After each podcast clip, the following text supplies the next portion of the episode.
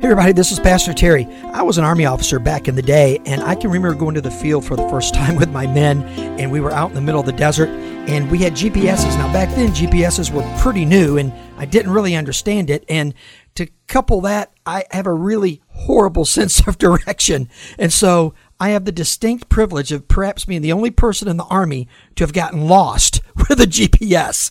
You know, but we recovered from that. But when you get lost in life, when you don't know which way to turn, listen to what Proverbs chapter 3 verse 5 and 6 says.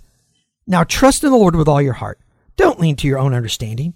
In all your ways acknowledge and declare the Lord's greatness, and he will make your path straight.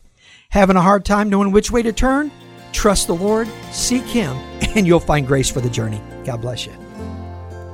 Thank you so much for listening to this edition of the Grace for Your Journey podcast. I pray that it has been a blessing and an encouragement to you.